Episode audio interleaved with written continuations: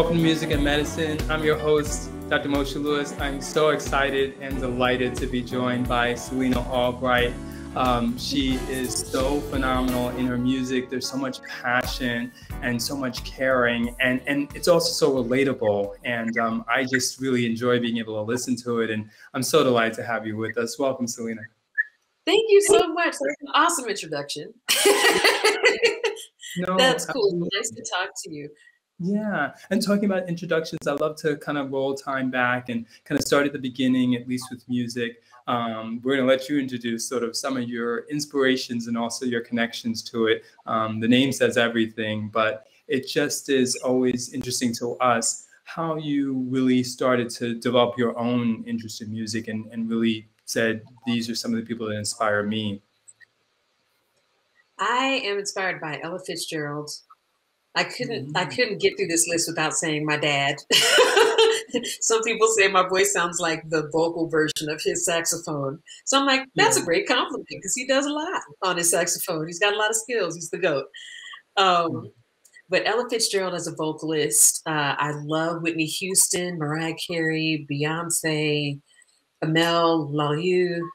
Mm. Um, um, there's so many people. Sarah Vaughan, Dinah Washington, sassiness from her. I think the sass came from her and from Etta James too. But I listen to a lot of traditional jazz and a lot of um, singers who come from that that first bit of jazz, um, the traditional side of things as you had stated, we did have a chance to talk to your dad, Gerald Albright. I appreciate your modesty. And one of the things that we talked about, we actually talked about you a little bit, was just your own sense of independence, finding your own sound, finding your own voice, and, and doing your own writing.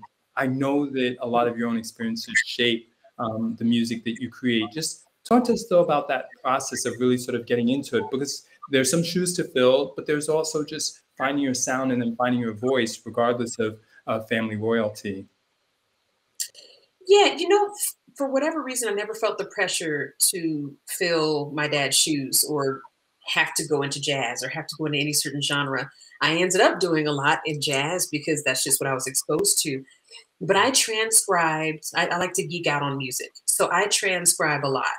Mm. Um, from trumpet to saxophone. Like I, I've memorized all my dad's solos from when I was a kid because I used to listen to him play them over and over again, listen to different mixes. And so I started branching out to other instruments and then vocalists. And especially in the case of Ella Fitzgerald, I know a lot of her scats from this one particular album that I just play, I used to play over and over again and still do sometimes.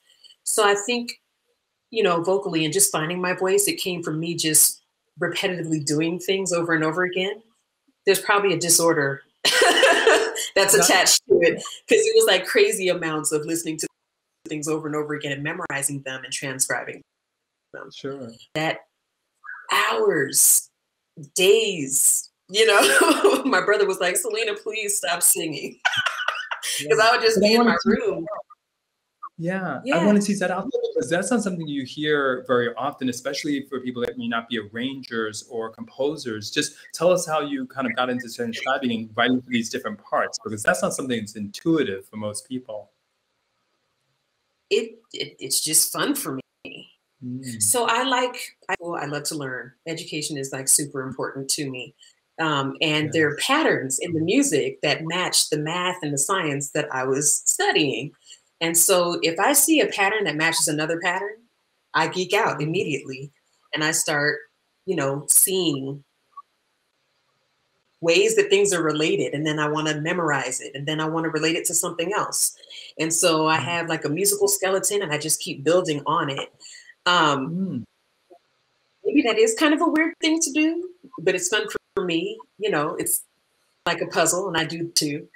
But um, from a a writing standpoint and a production standpoint, I actually listen to certain genres specifically for certain things. So for rock, especially, oh my God, Metallica and even um, System of a Down, Rage Against the Machine, and Korn. Right. Like you can right. hear how their arrangements and their production is closely related to classical in a lot of mm. ways. So like I try to find similarities between the two genres and it just as an exercise for myself. But nobody told me, Selina, you need to do this homework assignment. and you know, figure out the difference between these two, compare and contrast. It's just so interesting to me. And so I just delved into it naturally. And it's helped me as a composer and a and a, a producer and a writer to make things that are kind of different, use odd meters, you know, whenever I can throw them in. Sure. And so it just it keeps things interesting, keeps me from keeps me from writing the same things and getting bored with music. I feel like everything I do is somewhat there's something experimental in there. Some, right. No, I, I love that. And I want to use since you brought up Ella and scat and not to necessarily put you on the spot, but and you don't necessarily have to do it. That's not where I'm going. Where I wanted to take you was just maybe even vocalizing, like explaining to us sort of how that works, because a lot of people may don't. I really didn't think we'd talk a bit about Ella, but since you brought her up, and then you brought up this concept of transcribing, I think mm-hmm. that she's a great artist to use illustratively because she does that, and many people may just think that scat is just kind of somewhat of an op- improv um, or just sort of a winging it and and right. it's not. So even if words are fine, because I don't expect you to try to whip out one of her songs on top of your head, but but just teasing out so this concept of hearing patterns and and picking up different um, similarities in some of the math equations because there's a tremendous element of that in scat and like i said many people may just somewhat think of it as just somebody's just somewhat in, ad-libbing and improving and it's a little bit deeper than that I think there are things, if you listen to an instrument long enough, that you'll pick up and you'll start to just do that within your scat. But there's a song right. she has called Lemon Drop. One of my favorites. And I think she was to a saxophone, taking a saxophone when she did it because it's got a little swing beat. One, two, three. And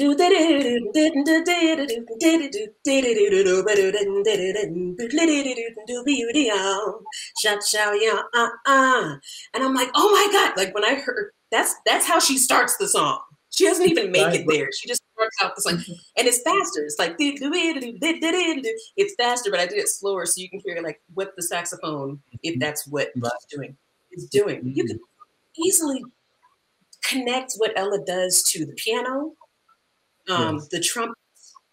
She's freaking amazing. And then if you give her a ballad, she sounds like a violin or a cello. Right. And I just, that's why I love her. She has so many dimensions to her voice and so many tones.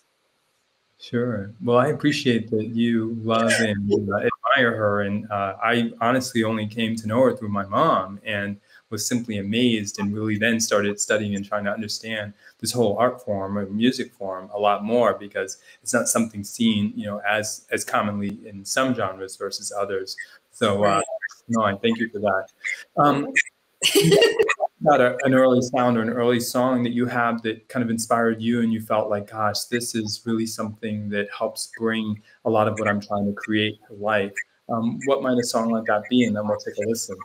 Well, the first song that I released as a solo artist was called You and I, and it was a collaboration between me and my dad. He wrote the uh, he wrote the track, and at first he gave it to me in its rawest state, and I was like, "Dad, you got to give me more than that," because I was just beginning to write. I couldn't really flesh out by myself yet. So he gave me the groove, and I was like, "Okay, I, I can hear it. I'm loving the groove. I don't know where this is going. Can you give me form?" So he sent it to a producer named Tracy Carter, who did keys, all kinds of stuff on it. And when I tell you this song is so much fun, and I believe Rick Watford was the one who did the guitar on it. So much fun. Um, and drums by Jay Williams, who's like very thoughtful about how he uses his sticks. He's amazing, an amazing drummer. And once they brought back, you know, kind of a, a demo that was a little more fleshed out, I was like, okay, I got it. And I wrote this song in probably about 30 minutes to an hour. It was really quick because I was just so inspired. And um, it's about a couple who's lost their connection emotionally. So things are kind of not happening in the bedroom either. I wasn't married when I wrote this. Uh, I wrote it about someone else. no self divergence, totally understandable. I mean, I couldn't have had that situation at the time. I don't even know where that song came from, except that my friend told me what she had gone through. Sure. And what she was going through. And I don't know how to give you advice I'm not married. Y'all figure it out.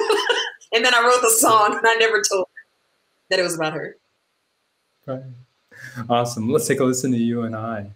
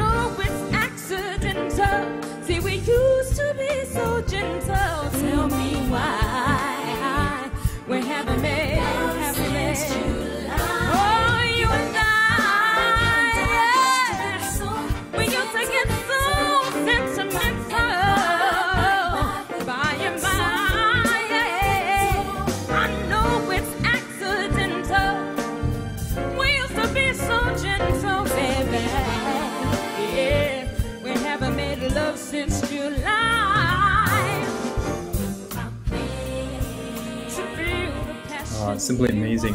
Um, the show is called Music and Medicine, and we were talking a little bit about sort of what that means uh, in this case to you, um, because I think it can have so many meanings. But but what would that be? How would you feel that uh, you could best describe music and medicine, music as medicine? Medicine is such a broad term, and so is music. But for me, because I'm a vocalist, my whole body is my instrument. So I like to make sure I take a holistic approach in my health. Um, that's mentally, spiritually, physically, all that stuff. So I'm very careful about what I eat. Um, in fact, I can't go to a lot of restaurants because I already know Red Robin's going to make me sick. can't go to Applebee's. Right. It's I got to know that something is farm to table or something because you know your gut health right. really the vocal cords also really affects your mental function so if I'm in the wrong mood before a show or before I go into the studio and I can't focus, mm-hmm. that greatly affects the the breadth of what I can do. I always want to come with a game every time. Like living in an optimal way with optimal energy. So mixing music and medicine is completely natural for me. Completely. Because I have to. It's not like I can be sick and blow through a horn and everything's okay because the horn is all right. I can't repair my vocal cords and just reach in there. So I have right. to keep everything healthy, you know? Sure. No, I love it. And I know you and I were talking a little bit um, as we were getting going about um, some of the symptoms you had uh, during pregnancy, uh, hands having some swelling and some tendonitis. Just sort of tell us sort of what that was like and, and what you learned was going on. I, I don't know what happened during my first pregnancy, but everything just got really swollen. I was holding water in weird places. So I happened to hold it in the base of my thumbs. Mm. So I had tenosynovitis. And I didn't know if I was going to be able to hold my son after he came out because it was just hard. hard. I, my thumbs the same cold. Um, and because that tendon was so inflamed, I had to go to physical therapy a week. and they were put a needle in there. I'm like, no, I'll just do the exercises. Please, no needles. right. I, I don't yeah. And there was no, no guarantee that it was actually good. Nah, give me the exercises. So, you know, um, there were issues with my ankles. My hips felt like they were, it was like a you're driving a jalopy and everything is just rickety and falling apart. This pregnancy is different because I ate differently during this one and I drink a lot oh. more water. I don't have any inflammation. I can actually see the tendon that connects my thumb to my wrist. I'm like, thank God. So I mm. haven't had to go anywhere this pregnancy. Please, Jesus, let that continue to be true because I'm going in the third trimester. But yeah, that is me. I like early detection. I like to catch mm. stuff early. I'm not afraid to go to the doctor. I love going to the dentist. I'll go every six months on the dot because I want to make sure I know my blood, my teeth, everything. Sure. Well, you heard it here from Selina Albright. Don't put up till tomorrow what you can do today. the weather is shining. We're at a good time of the year, and it's a great time to get checkups and, like you said, sort of do some of that preventive maintenance that many times can get delayed, be it winter, be it COVID. Um, it's time to time to get out and get checked up. So I, I appreciate that. Um, take us to another song that really that you love and that, it means a lot to you and, and holds a special place in your heart. Uh, the second one I want to choose, and I, I was gonna choose "Holding On," but I'm kind of I might be switching. Um, nope, I'm not gonna switch. I'm gonna stay the course. So the next song okay. I want to is um, "Holding On," and this was right after George George Floyd videos started going viral. Um, and I wrote this song because I was in on maternity leave and I couldn't march with everybody because you know I had a C-section, and so I'm at home with the baby, breastfeeding and healing, and this happens. Right. Um, so I couldn't march in person. So this song was my way of bringing attention to the fact that we need way justice, um, and we need to s- strongly act against, uh, fervently act against um, the injustices, the discrimination, the fact that there are laws that still haven't changed. Like um, just last week, was it? The anti-lynching law right. just came out. you know, I know that lynching had happened more recently than people would want to think. Right. Um, but it's amazing that this stuff is still happening, right. and the world responded. So, yes. You know, for me, I was like, "Oh my God! Finally, this is our chance. We can finally make some change." And some things have happened. We need to see more. So this song was my way of being a part of protest. Sure. Um, well, certainly appropriate. Um, let's take a listen.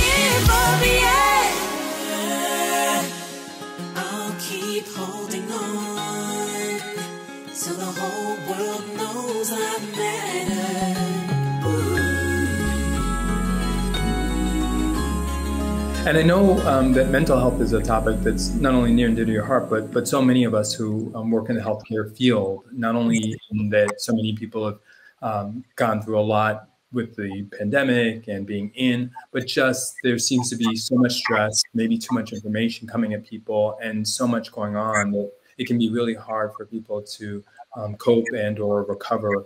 Um, why does it sort of touch you so? For me, mental health is part of physical health, and it's been separated for so long, and there's been a stigma, you know, against mental health. Like if you go to a shrink, and they call them shrinks, if you go to a psychologist, psychiatrist, or psychotherapist, something's wrong. And it's like, well, we all have things that are wrong. What about prevention? And because I like early prevent early detection, prevention is important to me. So I go to therapy maybe every one or two weeks, depending on my tour schedule. Right. And we'll sit there for an hour. And therapists are the best because it's like a, a close friendship that's private that it doesn't have to be reciprocal. It can just be all about you and what you want to dump on that person, and then we'll help you with your problems, and you don't have to give back because you're paying them. And for me, I think before every big event that you know is coming up, you prepare for it in therapy. So you have the right mindset going into it. Mm-hmm. Like- my life, because I'm so driven, there's always a transition happening.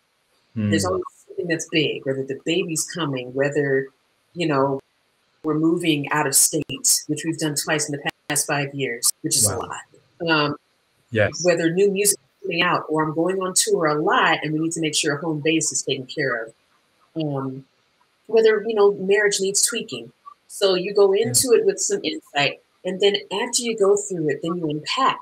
And I think people have been ill prepared and then repressing all the stuff, the feelings and all the ick from everything that they felt. And, and yeah, we're overwhelmed.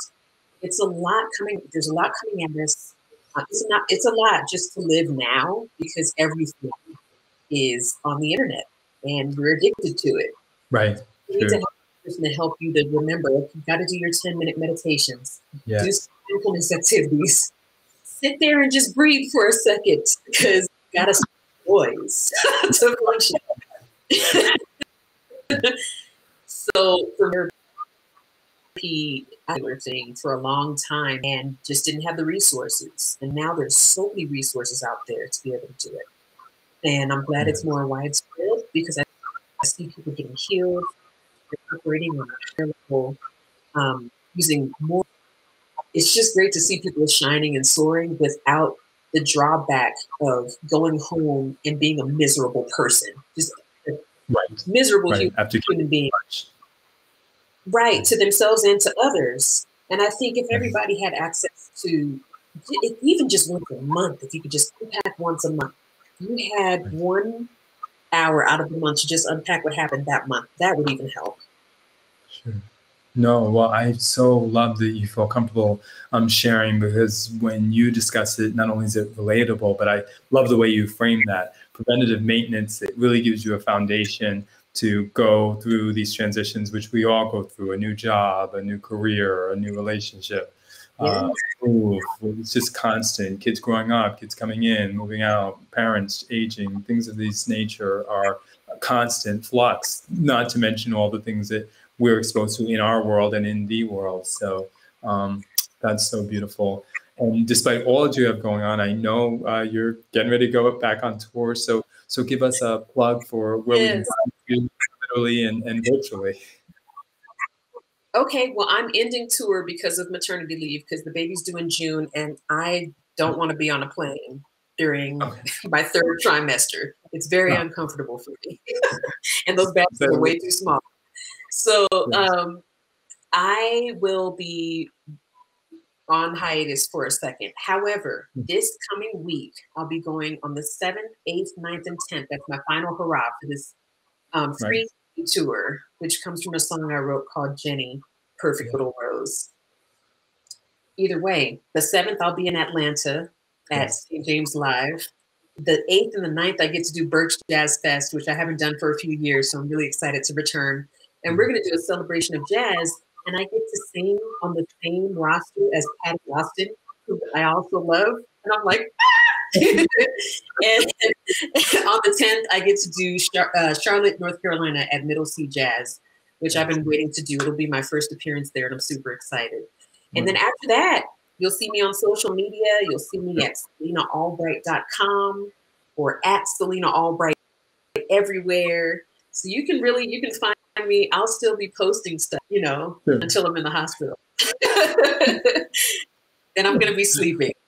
And then after that, I'll come back and do a tour probably in the fall, late fall, um, early winter is when I'll go back into it. Sure. Well, if that's you slowing down, I don't know how I'm going to keep up with you when you're going full throttle. Um, take us out with uh, something that you find uh, appropriate and, and just uh, it means a lot to you and you'd love to share it. This final song is called Dishonest Smile, and it's mm-hmm. all about. Um, there was this moment, it was December 23rd, 2019. I was pregnant with my first one. And I was not in therapy at the time. Okay. yes. I had just come off tour. And I remember I it was the day after tour had ended and I just my whole body just crashed. Mm-hmm. I was exhausted and emotionally like there were so many hormones. I just I couldn't recover. I couldn't mask like I normally do to fit into you know it was Christmas Yes. oh my God. So I knew Christmas Eve was coming up. I knew Christmas was coming up. I'm like, I don't have the mask I usually do right. when I'm feeling really crappy and I need to be around family and friends and, and gather with people, just anybody but my husband. And right. so I wrote this song on the bathroom floor. Um, so it's it's really vulnerable. I, you know, I've had plenty of therapy since then and figured out what was going going on at the time. And yes. I just I took on way too much. And so this song is about a typical woman's life, wearing tons of hats. Um, mother, she's a confidant, she's a family member, she's, you know, she's a career woman, she's organizing things, she's making everybody's appointments, you know, and and sometimes getting them there. And she's on overload.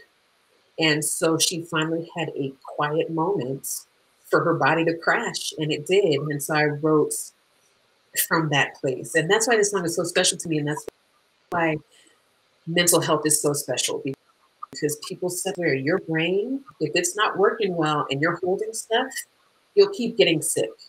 That's what happens. Yes. Your body will find the rest from somewhere. So this song is called Dishonest Smile. Don't have a mask for this place. This isn't a time when I can just fix my face. To hold back the tears is too great a fight. So heaven forbid you just might lose sleep too tonight.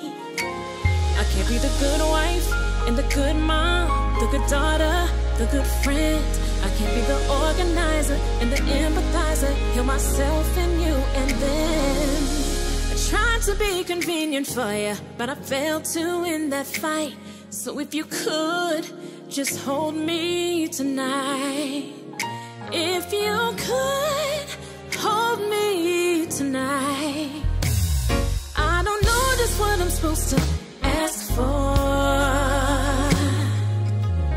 Does the joy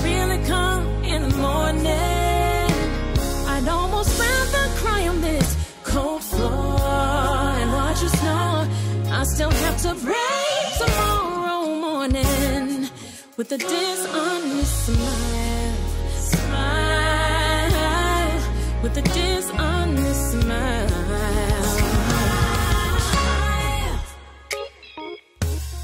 I admit that I'm in rare form. I'm having to mourn the fact that I'm losing my old norms. Care what I look like. So heaven forbid you'll see this perfect face tonight. I know what I'm supposed to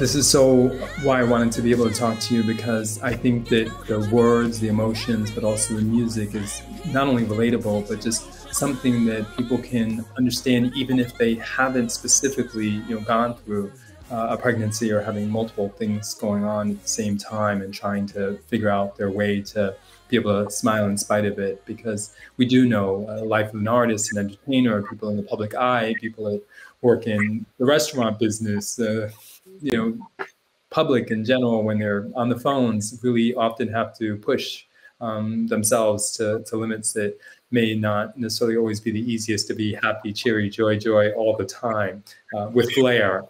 So um, thanks so much for being willing to join us and, and share um, your life, but also just a lot of the thought that you put behind the lyrics and also the type of music you compose. I just think that it really speaks, like I said, to so many people. And we just appreciate uh, having you be willing to, to give so much of yourself, literally, um, with all that you do.